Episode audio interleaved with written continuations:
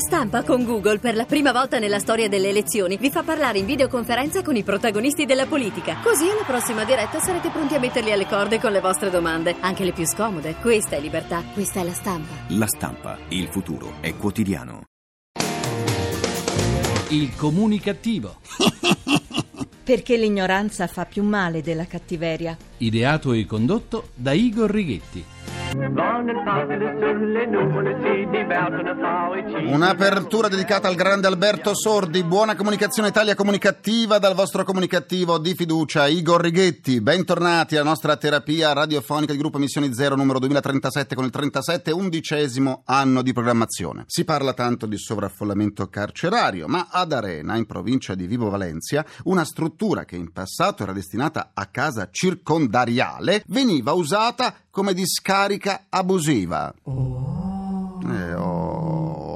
La scoperta è stata fatta dal corpo forestale che ha denunciato il sindaco. Nella struttura sono stati trovati due container pieni di spazzatura. Un'area di circa 400 metri quadrati destinata a deposito incontrollato di rifiuti solidi urbani. Un cumulo di circa 200 metri cubi. Il percolato finiva in un pozzetto per le acque piovane. Insomma, oltre al danno, pure la beffa. E poi abbiamo il sovraffollamento carcerario e la Corte di Strasburgo ci condanna di continuo per trattamento inumano e degradante dei detenuti, ma a quanto pare il nostro problema prioritario non è il sovraffollamento carcerario, ma dove mettere l'immondizia, visto che nessuno vuole le discariche. E che cosa c'è di meglio se non occultare la spazzatura in una ex casa circondariale? E se poi il percolato inquina le falde acquifere o finisce in un pozzetto per le acque piovane come accadeva in provincia di Vibo Valencia? E chi se ne frega? Eh già, Marco Masini, però la discarica controllata no, eh? eh no, no, no, soltanto quelle abusive. Per riascoltare le sedute del comunicativo andate sul sito comunicativo.rai.it dove potrete anche scaricarle in podcast e sentirle in caso di Alluce Valgo perché io valgo. Come sempre, vi aspetto pure sulla pagina Facebook del comunicativo, pagina con l'Alluce Valgo, facebook.com slash il comunicativo. C'è mia nonna su Facebook e l'ha cambiato pure il look. Anche la nonna c'è- La Luce Valgo. Mm. Dalla pagina Facebook del Comunicativo oggi saluto Marco Carletti, Giorgia De Santis, Massimo Chioni, Giuseppe Losito, Andrea Folatti, Giuseppe Landolfi, Elena Paladino, Massimo Tuzza e Omar Salis. È il momento del promo del nostro concorso nazionale per aspiranti conduttori radiofonici. La radio è di parola.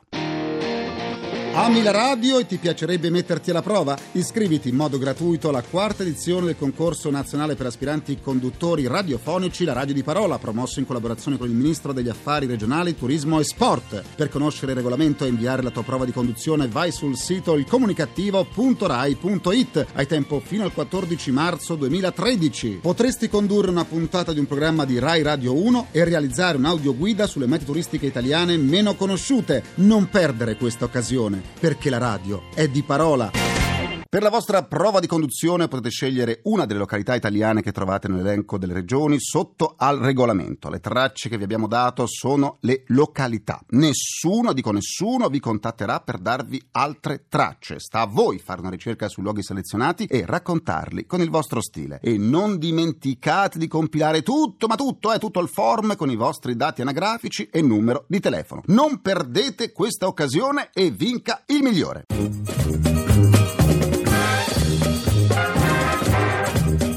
Oggi puntata speciale in ricordo di un mio parente scomparso dieci anni fa. No, no, no, no, no, tranquilli, non sto usando il servizio pubblico per fini privati, in quanto questo mio parente lo conoscevate bene anche voi e lo amate tuttora. Sto parlando del mio prozio Alberto Sordi, la mamma era Maria Righetti, un artista che ci ha regalato tanti momenti di felicità, va ringraziato, in quanto a suo modo benefattore dell'umanità. Se il comunicativo è così amato da tutti voi da quasi 11 anni e raggiunge l'ascolto di un programma televisivo di successo è senz'altro dovuto ai suoi preziosi consigli sul linguaggio radiofonico, come rimanere me stesso davanti a un microfono e come affrontare temi seri, non in modo serioso ma usando l'ironia. Fu sempre lui che da adolescente mi chiamava Aigore o lo scugnizzo a stimolarmi a frequentare la scuola di recitazione, la scuola di canto e a sperimentare la radio e il cinema, ma mi sconsigliò la tv in quanto la riteneva più attenta all'immagine che al contenuto. Non a caso nel film I Complessi del 1965 interpretò Guglielmo Bertone, detto Dentone, uomo molto ferrato e risoluto che partecipa, unico, non raccomandato, ad un concorso per diventare il nuovo lettore del telegiornale. Unico difetto di Bertone è la dentatura molto pronunciata, ritenuta l'antitesi della telegenia. La giuria quindi tenterà con ogni pretesto di eliminarlo. Andiamo avanti con gli scioglilingua. Va bene, subito. Sopra la panca la capra campa, sotto la panca la capra crepa. A pelle, figlio da pollo, fece una palla di pelle di pollo. Tutti i pesci vennero a gala a mangiare la palla di pelle di pollo fatta da pelle, figlio da pollo.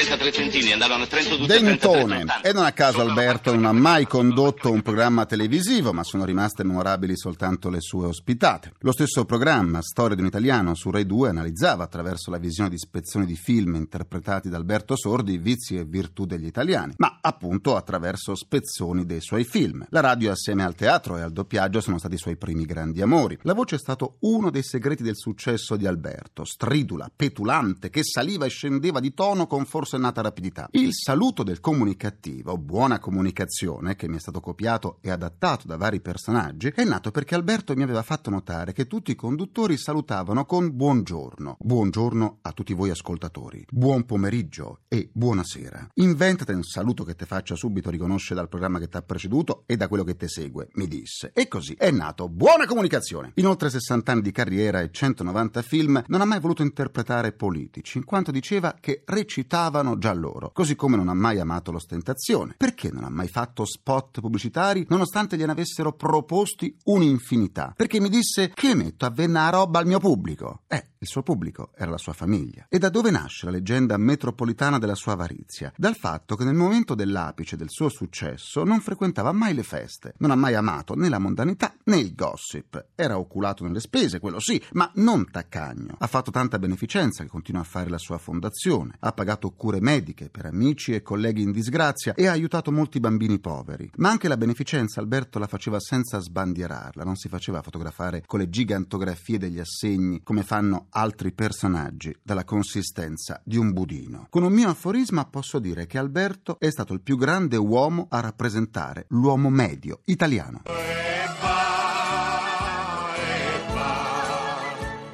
A dieci anni dalla sua scomparsa viene degnamente commemorato dalla sua città, Roma, una città con la quale aveva un legame indissolubile. Una serie di manifestazioni, mostre ed eventi sono realizzati in suo ricordo. Alberto, nella sua ironia, riesce a essere attuale anche oggi, come quando diceva che la nostra realtà è tragica soltanto per un quarto. Il resto è comico, si può ridere su quasi tutto. Sembra una battuta per descrivere la situazione italiana di oggi. Alberto Sordi era un profondo conoscitore dell'animo umano e come i grandi comici era un po' filosofo. È meglio che ti ci abitui da piccolo alle ingiustizie, perché da grande non ti ci abitui più. Questa frase di Sordi usata nel film Il Vigile fu censurata. Chissà quanto altro avrebbe potuto dire oggi. Ora mi piace ricordarlo sotto un profilo più intimistico e mi aiuterà in questo percorso un'amica, la giornalista e scrittrice Maria Antonietta Schiavina, che con l'Albertone Nazionale ha scritto il libro Alberto Sordi, storia di un commediante. Buona comunicazione a Maria Antonietta Schiavina e bentornata al comunicativo. Buona comunicazione a te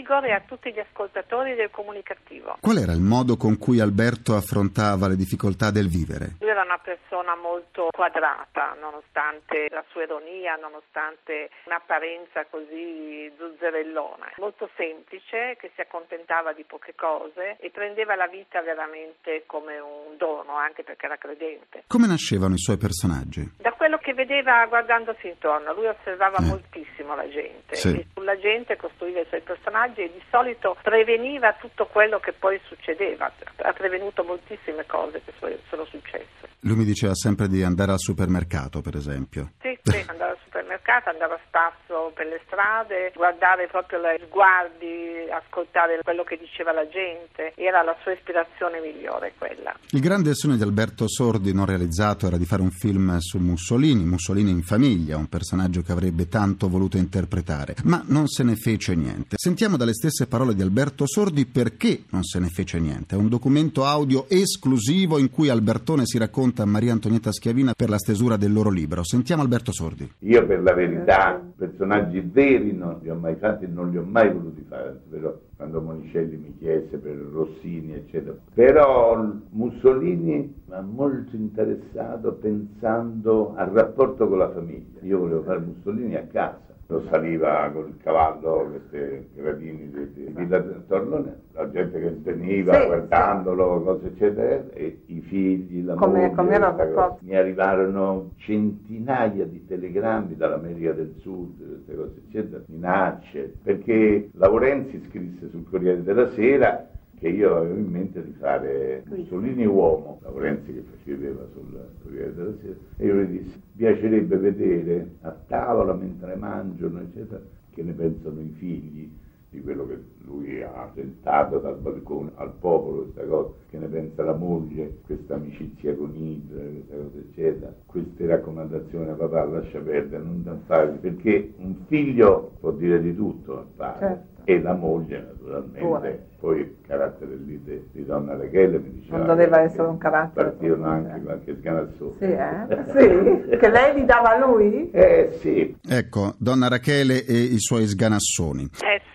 sarebbe piaciuto veramente fare questo film. La grande sensibilità di Alberto Sordi lo portava a occuparsi in modo filantropico dei più deboli, da bambini agli anziani, agli animali, e lo faceva con molta riservatezza. Il suo esibizionismo era soltanto per la macchina da presa? No, anche per gli amici, perché poi lui si divertiva moltissimo, faceva degli scherzi. Telefonici anche, vacanza. Sì, sì, sì, era molto divertente. Però quello che faceva dal punto di vista concreto per la beneficenza, perché lui aiutava moltissime persone, quello non lo diceva assolutamente a nessuno, non gli piaceva esibire la sua generosità e anche per questo è sempre stato dichiarato avaro, cosa che non era assolutamente. Confermo. Lui frequentava anche gli orfanotrofi, tra l'altro. Certo, certo, amava molti bambini, gli anziani, gli animali, era veramente una persona generosa sotto tutti i punti di vista. Il celebre pittore Giorgio De Chirico propose ad Alberto Sordi di fargli un ritratto con un cappello piumato. Alberto avrà accettato. Sentiamo in quest'altro contributo audio inedito che ci ha portato Maria Antonietta Schiavina che cosa rispose Alberto Sordi a De Chirico. mi disse ti devo fare il ritratto col cappello piumato. Io dissi sì, non ho molto tempo, ma poi mi disse che non me lo dava, però dice non te lo do, so dove andrà a finire questa cosa, insomma è un quadro che non deve avere il mondo.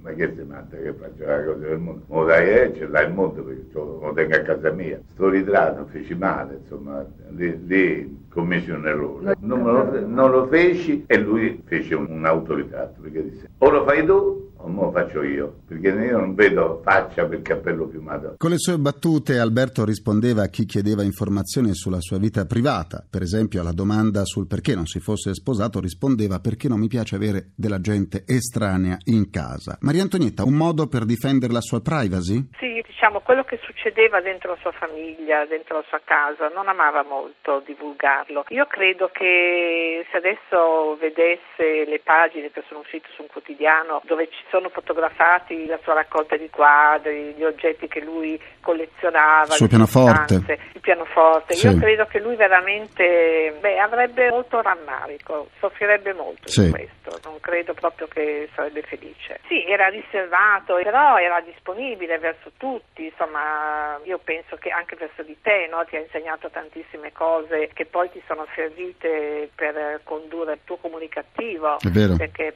per lui la radio era una cosa importantissima no? e credo ti abbia insegnato molte cose. Se il comunicativo è così amato dal pubblico è senz'altro grazie a tutto ciò che mi ha insegnato, che ho cercato di mettere in pratica, che poi insegno anche all'università. Grazie alla giornalista e scrittrice Maria Antonietta Schiavina, autrice della biografia Alberto Sordi, storia di un commediante, per aver voluto ricordare Albertone assieme a me in questa occasione e buona comunicazione! Buona comunicazione a tutti e grazie. Tenenesi abbracciati stretti stretti, che tanto prima o poi ci andiamo tutti a quel paese, tutti a quel paese, tutti a quel Eh sì, ci andiamo tutti. Concludo anche questa seduta con il mio pensiero comunicativo. I servizi segreti russi vorrebbero sperimentare a breve in un poligono l'uso di topolini addestrati per scoprire armi, esplosivi e nemici nascosti. Sembra che in futuro i piccoli roditori potrebbero sostituire i cani. Sarà vero che attualmente a credere nell'esperimento dei topolini siano in pochi, cioè i soliti quattro gatti? Eh, sarà vero? Ringrazio i miei implacabili complici Vittorio Lapio, Altrighetti, Carapagliaio. Un ringraziamento a Francesco Arcuri. Alla console, alla console, alla console. Alla console tra gli immancabili. Folletti! Folletti, falsi esodati, c'è Carlo Silveri. La terapia quotidiana del comunicativo tornerà domani sempre alle 14.44 in punto. Domani mattina vi aspetto anche in tv su Rai 1 alle 6.30 a 1 mattina caffè. Buona comunicazione e buon proseguimento dal vostro portatore strano di comunicativeria. Igor Righetti, grazie a domani, Lina GR1. Il comunicativo. Perché l'ignoranza fa più male della cattiveria. Ideato e condotto da Igor Righetti.